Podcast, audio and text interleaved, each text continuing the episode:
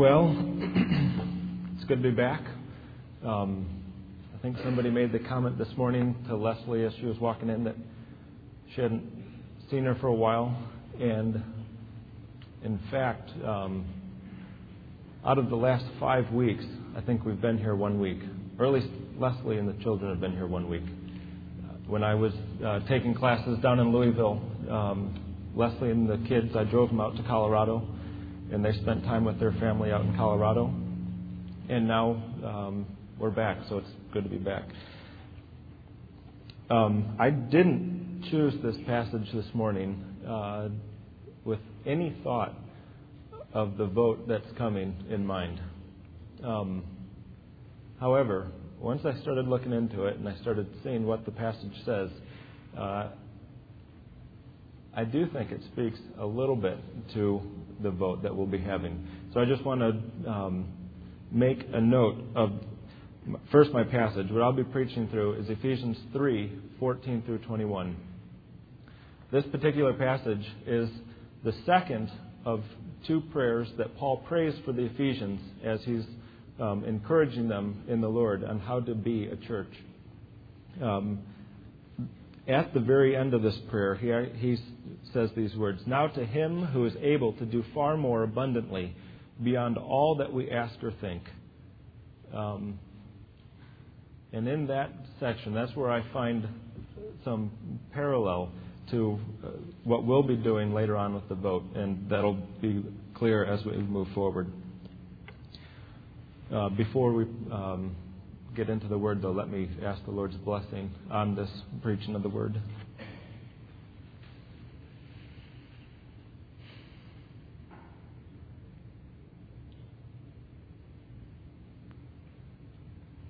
Father, you are the good Father who delights to give good things to your children. And you've shown us that those good things are your um, is really yourself. That you are the greatest good that you could give to us. So, Lord, I pray that you would give us a full measure of your Spirit this morning. That you would give to me a tongue to speak your word, this good word. That you would give to these your people, your children, ears to hear. That they might be encouraged to Pray in the Lord the very things that you delight in, and to ask for those things that you have shown us that we need. Be with us now, I pray, in Jesus' name. Amen.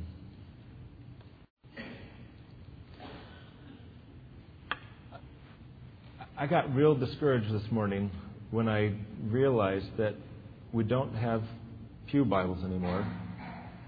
And the text is not in the bulletin. So, for those of you who don't have a Bible, maybe in the future we'll have the sermon text on the screen, or I should have had that up there. But um, hopefully you can follow along. Maybe look on your neighbor's Bible. But we'll be going through the Word this morning, so um, hopefully you can follow. If you've read much of Paul, you'll know that his writings can be pretty difficult. Um, he tries to be clear and he tries to make himself plain by using uh, logical connecting words between his thoughts. But when Paul is writing, he's always going somewhere. Uh, sometimes it's hard to keep up with him where he's going, but he's always giving you clues and hints as to where he's going. And the way he does it is he does it by using um, what I'm calling these logical connecting words. Um, for instance, the word and, or so, or and so, or that, or so that, or in order that, or therefore. Um, this morning's text begins with one of those logical connecting words. Let me read the text and then I'll work through how the logical connecting words work in this particular um, text. And it's interesting. He doesn't just use them when he's preaching or when he's teaching. This is a prayer. He actually uses them in his prayer as well, so pay attention. Ephesians 3 14 through 21. For this reason, I bow my knee before the Father, from whom every Father in heaven and on earth derives its name, that he would grant you, according to his riches of his glory, to be strengthened with power through his Spirit in the inner man, so that Christ may dwell in your hearts through faith, and that you, being rooted and grounded in love, may be able to comprehend with all the saints what is the breadth and length and height and depth, and to know the love of Christ, which surpasses knowledge, that you may be filled up to all the fullness of God. Now to him who is able to do far more, abundantly beyond all that we ask or think, according to the power that works within us, to him be the glory in the church and in Christ Jesus to all generations, forever and ever. Amen.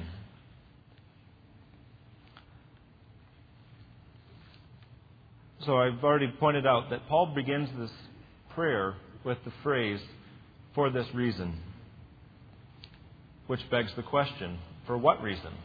Why is Paul praying this particular prayer? Um, in order to figure out why is Paul praying this prayer, you need to go look. What is the reason? For this reason, the reason is found in the chapters ahead of it. Um, I've already mentioned that this is the second prayer of uh, Paul's in Ephesians. The first chapter ends with the first prayer. So the way I'm taking this text is anything in chapter 1 doesn't count. he starts over a new section, and this prayer is what comes up after chapter 2. So, chapters 2 and 3 will find the reason for this particular prayer.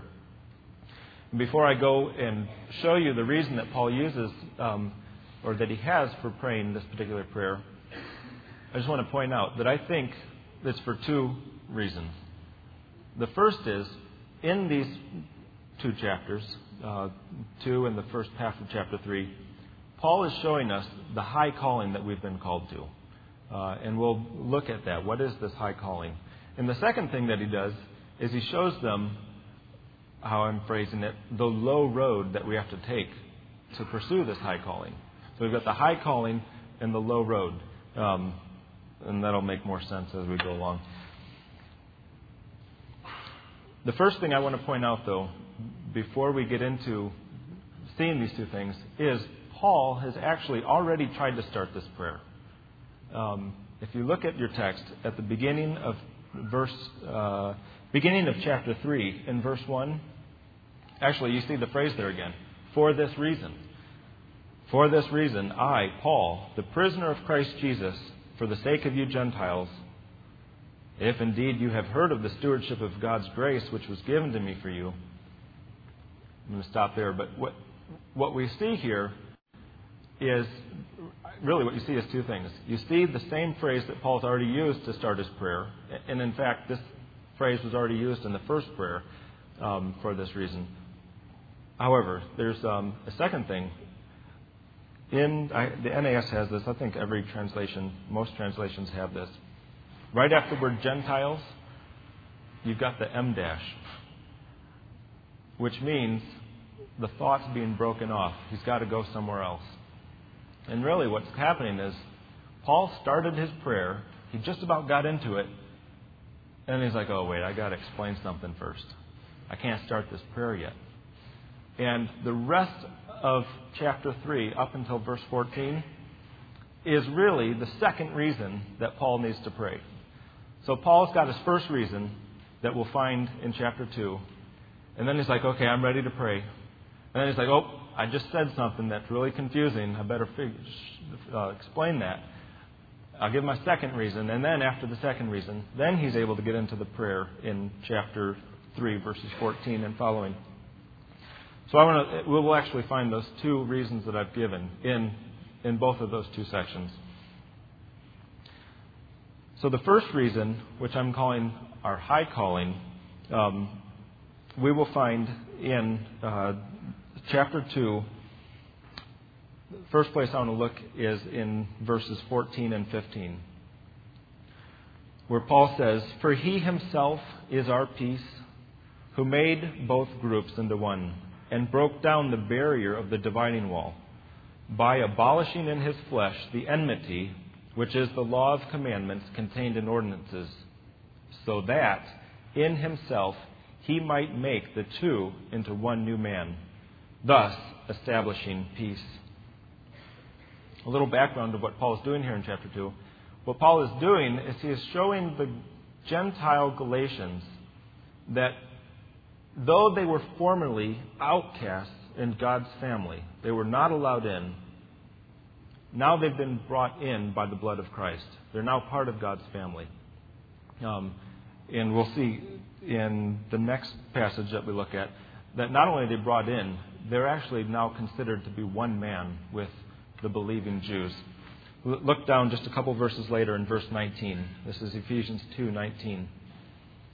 So then, you are no longer strangers and aliens, but you are fellow citizens with the saints and are of God's household, having been built on the foundation of the apostles and prophets, Christ Jesus himself being the cornerstone, in whom the whole building, being fitted together, is growing into a holy temple in the Lord, in whom you also are being built together into a dwelling of God in the Spirit. Now, there's an important thing to look at here. Chapter 2, the whole thing about chapter 2, is Paul is trying to say, though you were formerly outcasts, now you're part of the household. In fact, he goes beyond that. If you look what we just read at the end of um, in verse 22, 21 and 22, he's saying, Not only are you brought into the household, formerly, you Gentiles, you couldn't even enter the temple. Now, you are the temple.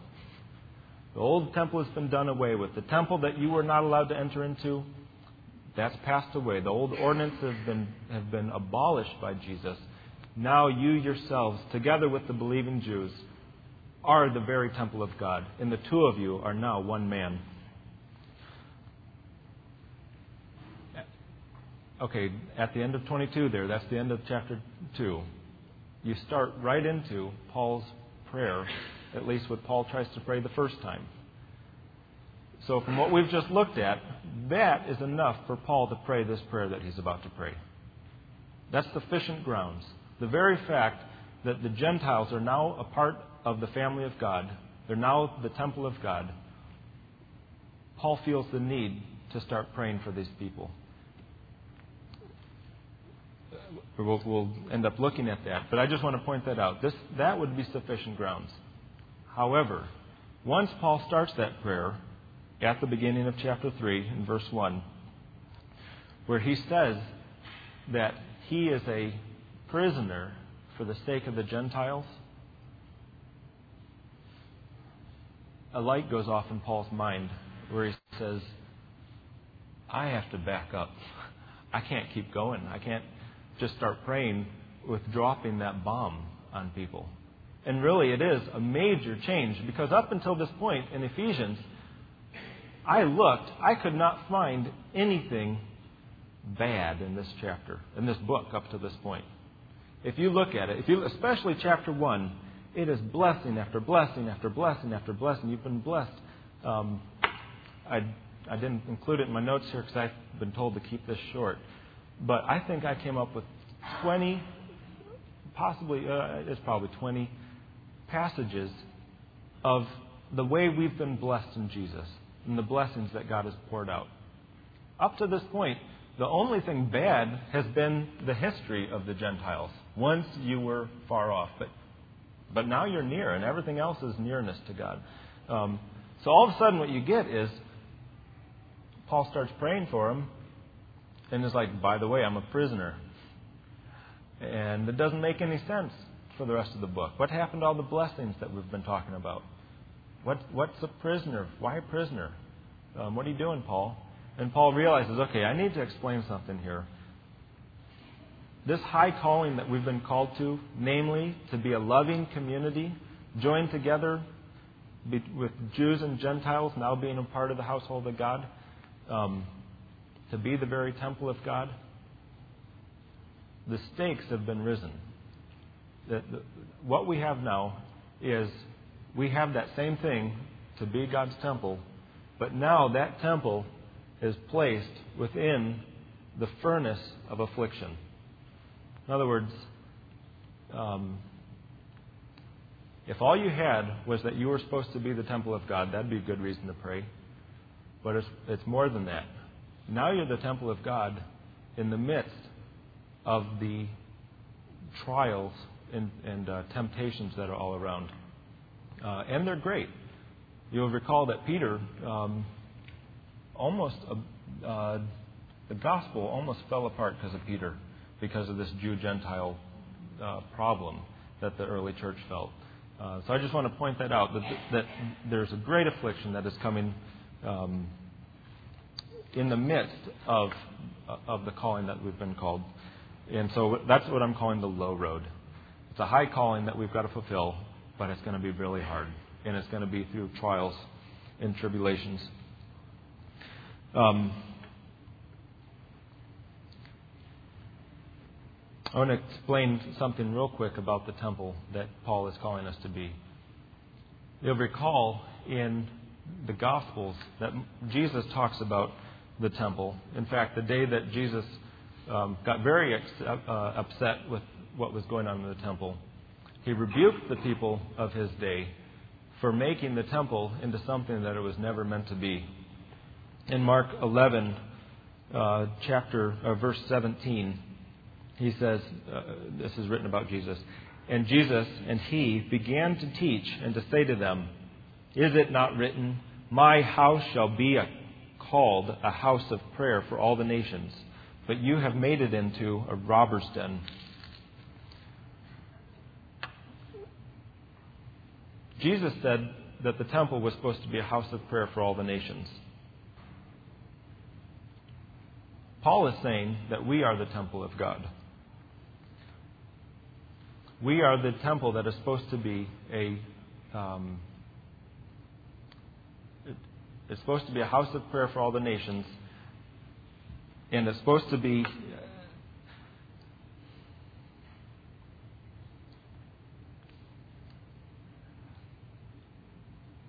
it's supposed to be showing forth God's glory as a united whole, even in the midst of affliction but even, even the Old Testament pointed out that it was going to be including not just the Jews, that it was going to be Jews and Gentiles. So it's a house of prayer for all the nations. That is what the temple is supposed to look like. So we have our two reasons now why Paul is praying. The first reason is because of the high calling. The second reason is because it's, a, it's going to be hard. Now I want to look at the prayer itself. Um, let me read the first two lines of it, and then we'll m- move into the, the meat of the prayer. In 3, uh, Ephesians 3, verses 14 and 15, Paul says, For this reason I bow my knee before the Father, from whom every family in heaven and earth derives its name. Now, you can uh, talk to Tim if you want to understand verse 15, because he's thought a lot about it. Um, I'm not going to go there this morning, but I do want to point out that Paul prays to the Father for a very good reason. Up until this point, I've already mentioned the passage in Ephesians where we are called the household of God. Um, earlier in chapter 1, Paul talks about us being adopted into the family of God. We're now adopted. Um, much of Ephesians uses household language or family language. And so uh, Paul naturally goes to the Father um, for his prayer. And not only does he go naturally to the Father for his prayer, but it's also natural if you understand the role of a father. Fathers love to bless their children. Good fathers love to bless their children. Um, I had the privilege of being at a wedding this last weekend. Actually, it was on Sunday, last Sunday, my cousin got married.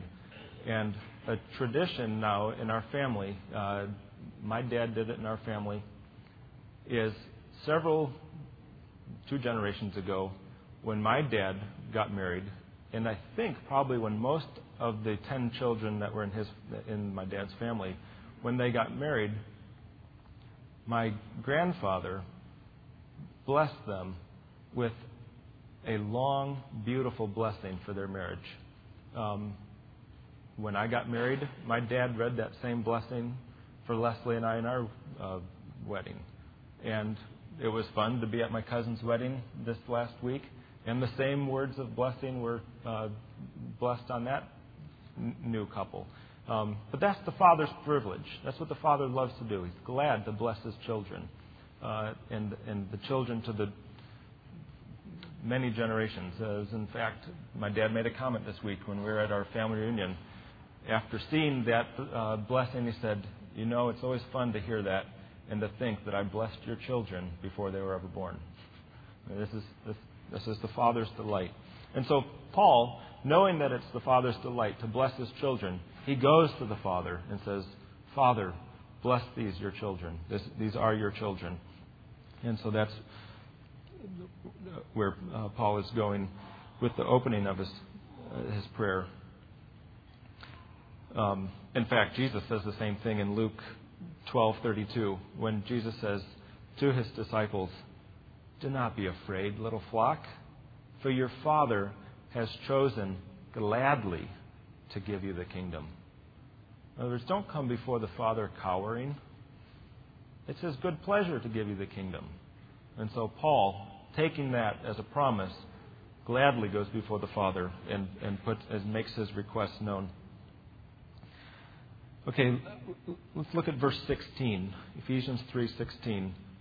This is now really I could be mistaken in this, but this is as, I, as far as I see it, this is the single request that is made in this whole petition.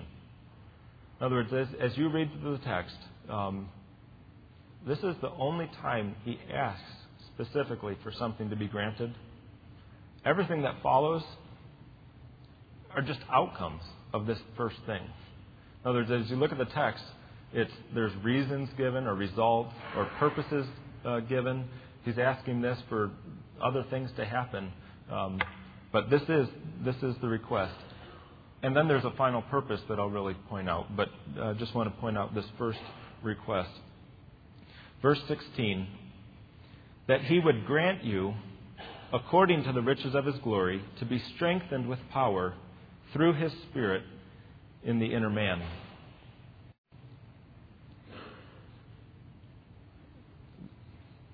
I don't know if you heard that, but what he said is that he wants you to be strengthened with power in, in the inner man. Um, going back to the start of this prayer, Paul had a reason for the prayer. For this reason, I'm going to pray this. And what's he pray? That you'll be strengthened with power in the inner man. What was the reasons that were given? The reasons that were given was that you're called to be the temple of God. Not only are you called to be the temple of God, this temple is a temple for all the nations. It's going to be a house of prayer for all the nations. Um, this particular temple is not going to be just the Gentiles over here and the Jews over here. It's going to be one man. The whole thing is brought together.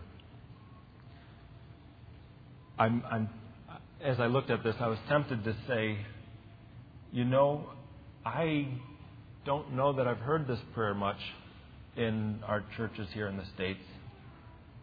Uh, that we'd be strengthened in the inner man for the reason of being united together in a loving community.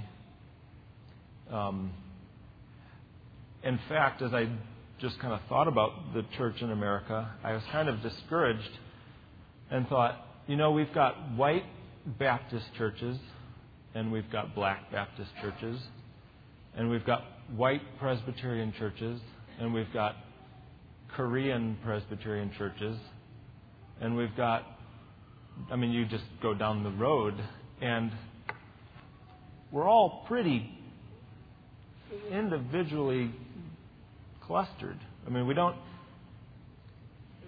We actually kind of had a blessing a couple weeks ago when we met with the uh, our the church that bought our our building. Um, but think about that. Why doesn't that prayer get prayed very much? Well, because we're not pursuing that. We haven't really pursued a house of the nations mentality here in the States. We've pursued individual, just like me, homogeneous churches that really don't shake up anything. And really, if you think about it, don't require much power from God. I mean, birds of a feather flock together. That's only natural. That's the natural thing to do. The, the, the natural man, I'm not, the inner natural man, if you want, can do that. What's so special? What's, what's, what kind of power do you need for, to, to do a, a church like that? Uh, I think what Paul is telling us this morning is that's not the church you're supposed to be. You're supposed to be a church for the nations, a house of prayer for the nations. Um, so that, that actually, this is where I'm starting to think about this morning's vote. This morning's vote is a vote to move out of an affluent neighborhood in the middle of Bloomington to the west side. And I'm new to this area, so I don't know much of what that means, other than I've been told that the west side is not the affluent center of the town. Meaning, we're going from white collar to blue collar. And I'm all for that. I mean, basically, what the elders have said is we're changing things. We don't want to be that homogeneous church anymore. We don't want to be stuck in that mold. We want to broaden our horizons. And what I want to say is, I'm all for that. But, and I'm all for the purchase of this property because I think it moves us in the right direction. However, that better not be the end. In other words, going from white collar to including blue collar doesn't cut it. That's the start. That's a good start. We need to start there. But my dad is white collar, and my older brother is blue collar. White collar, blue collar is not a big difference. What we need is we need a house of the nations, a house of prayer for the nations.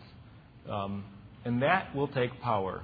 And then you'll start praying, Lord, strengthen us with your power in the inner being so that we can do this. I, I don't know if you recall, but I really enjoyed being in that worship service with Lighthouse Apostolic Church because it mixed things up. But I'm sure you saw how hard it was. There, I mean, there's there's there's basic confusion just because it was two different communities.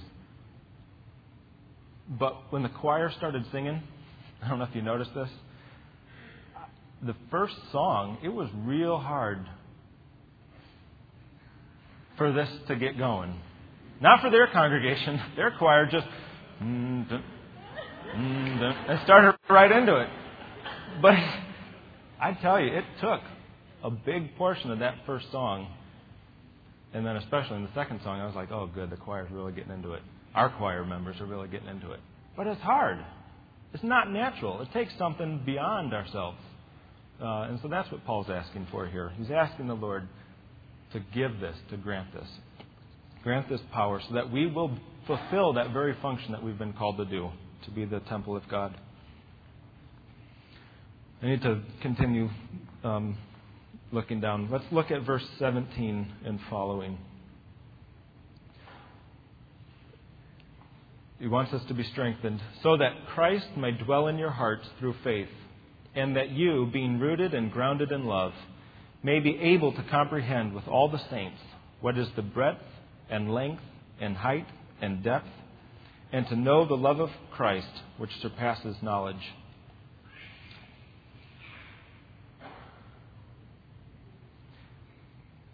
I just want to point out something on this text.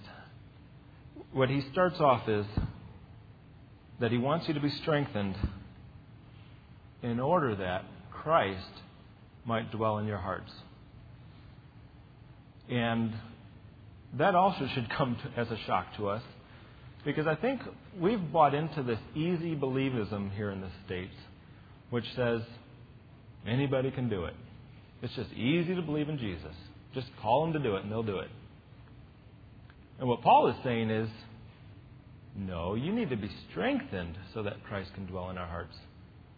In other words, we have this prayer where we just say, just say the, say the sinner's prayer. Ask Jesus into your heart. And it's good. But Paul doesn't say that. What he says is, pray to the Lord, God Almighty, the creator of heaven and earth, that you would be strengthened in your inner man so that Christ could dwell in your hearts. In other words, when you take the God of all creation, Jesus, who created this world, omnipotent God, big, and you try to put that inside of your heart, it can't happen unless you're strengthened first. And so, I mean, you have to be strengthened in order to take that much in. So, so pray that both you and your friends would be strengthened in order for Christ to dwell in your hearts. That's what Paul says. That's what Paul's prayer is, that you'd be strengthened for that to happen. Uh, looking down at verse 17, and that you, being rooted and grounded in love, may be able to comprehend with all the saints what is the breadth and length and height and depth. I just want to point out that, again, here, again, every time I look at Paul, he's saying things that don't quite make sense to us. Paul wants you to be um, able to comprehend the deep things of God, the deep mysteries of God. And how is that going to happen? How are you going to be able to do that? You got to be a loving person. I mean, I think in our minds we think those how do those two things match? They don't necessarily match. I can go to the university and study a lot of deep things without being a loving person. And I can understand a lot of things and I can comprehend a lot of things without being a loving person. What Paul is saying, if you want to understand Jesus, if you want to understand the deep things of God, you got to have a heart change first. You got to um, you got to be strengthened in your inner man, and you got to be rooted and grounded in love. Um, in, in fact, the, these particular words here in the text it says being rooted and grounded. Those are can, they're, they're, obviously past tense there, um, but it's more than past tense. They're actually perfect tense, which is you could also translate it having already been rooted and grounded in love. In other words, this is this is what comes first. You're rooted and grounded in love first. Then comes your comprehension of the deep things of God.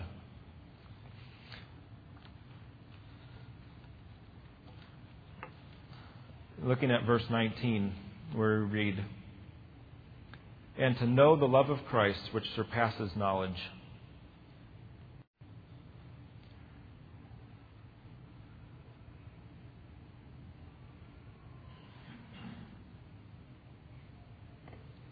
Um, this is probably one of the most hopeful texts in this prayer because I don't fit in very well at the university.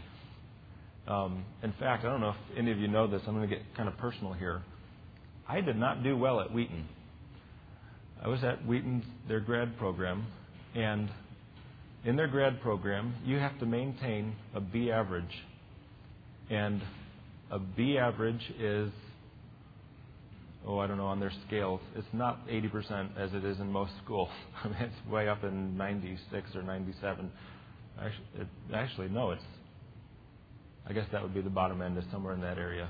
Um, I got two C's, and that put me into academic probation. And what I realized is I'm not fit for the academic, academic studies.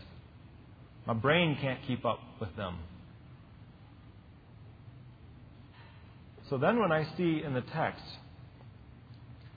that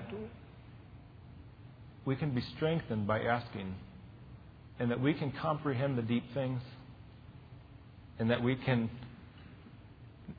we can actually know that surpassing love of Christ. You don't need smarts for this. What you need is you need to be strengthened in your inner man, and you need to be um, you, you need to be a loving person, and those things will come clear. They'll become clear to you. You'll understand. Uh, that's that's hope for you, especially if you're like me. That's hope for you. Look at Ephesians 3:19, the, the second half. That you may be filled up to all the fullness of God. This is really the end of the prayer. This is where Paul has moved from his first plea that you'll be strengthened to his final purpose. The final purpose of the prayer is that you will be filled with all the fullness of God. And that refers us then back to the whole temple and temple um, concept that he's been working through that we are the temple of God. He wants us to be filled with all the fullness of God. In fact, to remember that in the Old Testament, when the temple was first inaugurated, you have this wonderful passage that talks about the glory of the Lord coming down and filling the temple. And that's what Paul is praying here now. He wants us to be filled with the glory of the Lord, with all the fullness of the Lord, of God. Um, he wants the glory of the Lord to come and fill the temple again. And now that's us. Um, and I just I want to put a, a quick application on this. What we have is a statement of prayer that we would be filled with the fullness of God. However, later in this book, in chapter 5, Paul actually commands us to be filled with the glory of the Lord. Look with me at Ephesians 5:17. So then, do not be foolish, but understand what the will of the Lord is. And do not get drunk with wine, for that is dissipation, but be filled with the Spirit. In other words, he's already explained to the people that you are the temple of God, and now he's saying, now he's saying that you need to be um, to to be that very temple that needs to be filled. He's asking for that. And then later, he actually commands it. You are the temple. I've prayed for you to be filled. Now be filled. And actually, if you've heard sermons on this text, you'll hear that the sermon, the preachers probably say, and this says, it could be said, be ye being filled. Be continually filled. Don't just be filled once, just be an ongoing filled person. Be filled with the glory of God. However, I just want to point out real quick and this is where the application comes in. When Paul says that he wants us to be filled with the Spirit, and when he says that he commands us to be filled with the Spirit, what does it look like then to be filled with the Spirit? What it looks like is for us to be a loving community, to be well ordered, even in the midst of great trials. Whether it's a whole mixed church that it's hard to have our traditions mesh, and so things are difficult. Um, or whether it's in your family or in your home, uh, whether it's in your uh, place of occupation. What we're called to do is to be filled with the Spirit, and what that looks like is to be a loving community, well ordered and taken care of. And I know that's true because if you look at the Ephesians 5 17 18 passage, he uses the verb to be filled. Be filled with the Spirit. there are actually five participles. I think a lot of you saw this as you did it through your small groups, but five participles that are dependent on this main verb here that follow. And the five participles are things such as uh, speaking to each other in hymns and songs and spiritual songs. So, what does it look like to be filled with the Spirit? It means to speak to each other in hymns and songs and spiritual songs. What does it mean to be filled with the Spirit? It means to sing and make melody with all your heart to God. What does it mean to be filled with the Spirit? It means to be constantly giving thanks to God for everything. What does it mean to be filled with the Holy Spirit? It means to submit to one another. That's the, that's the well orderedness of this temple. In other words, the temple is it's a loving community, and it can function as a loving community because the people are well ordered within inside of it. They love each other, and they're well ordered. Um, and then Paul then takes the next section to show what, how does this order look. Um,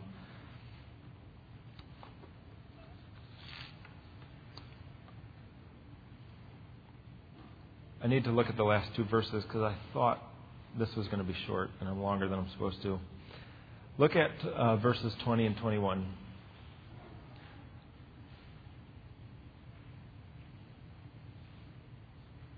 Now, to him who is able to do far more, abundantly beyond all that we ask or think, according to the power that works within us, to him be glory in the church and in Christ Jesus to all generations, forever and ever.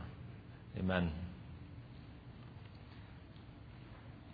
Paul started this prayer with a plea and a request to God to do something, namely, to strengthen us so that we might function the way God has already asked us and told us that we need to function as His church. Now, Paul is saying, oh, and by the way, God's able to do it. Not only is He able to do it, He's able to do it beyond all that we could ask or think. Once more, going to the vote that we're about to take. This is where I said we'll come back to this part of it. Do much more abundantly beyond. I mean, he just stacks up these phrases to describe what God can do. Um, let me read it. Far more, abundantly beyond all that we ask or think. I mean, just he, he's trying to get to the. This is God can do it. In fact, we would have never thought that we needed Jesus. We wouldn't have ever asked for Jesus. Um, but God knows abundantly far more beyond what we need, and He's given it, and He'll grant it. So, looking at this property here, my, my um, urge and my plea is pray for something radical to happen there. In other words, don't be satisfied with, oh, good, now we're economically diverse. it's not the point. It's not the point of Paul at all. It's not the point of the Gospels at all. The point is that we would be a church, a house of prayer for the nations. Uh, and to that end, I pray. Let me close in prayer.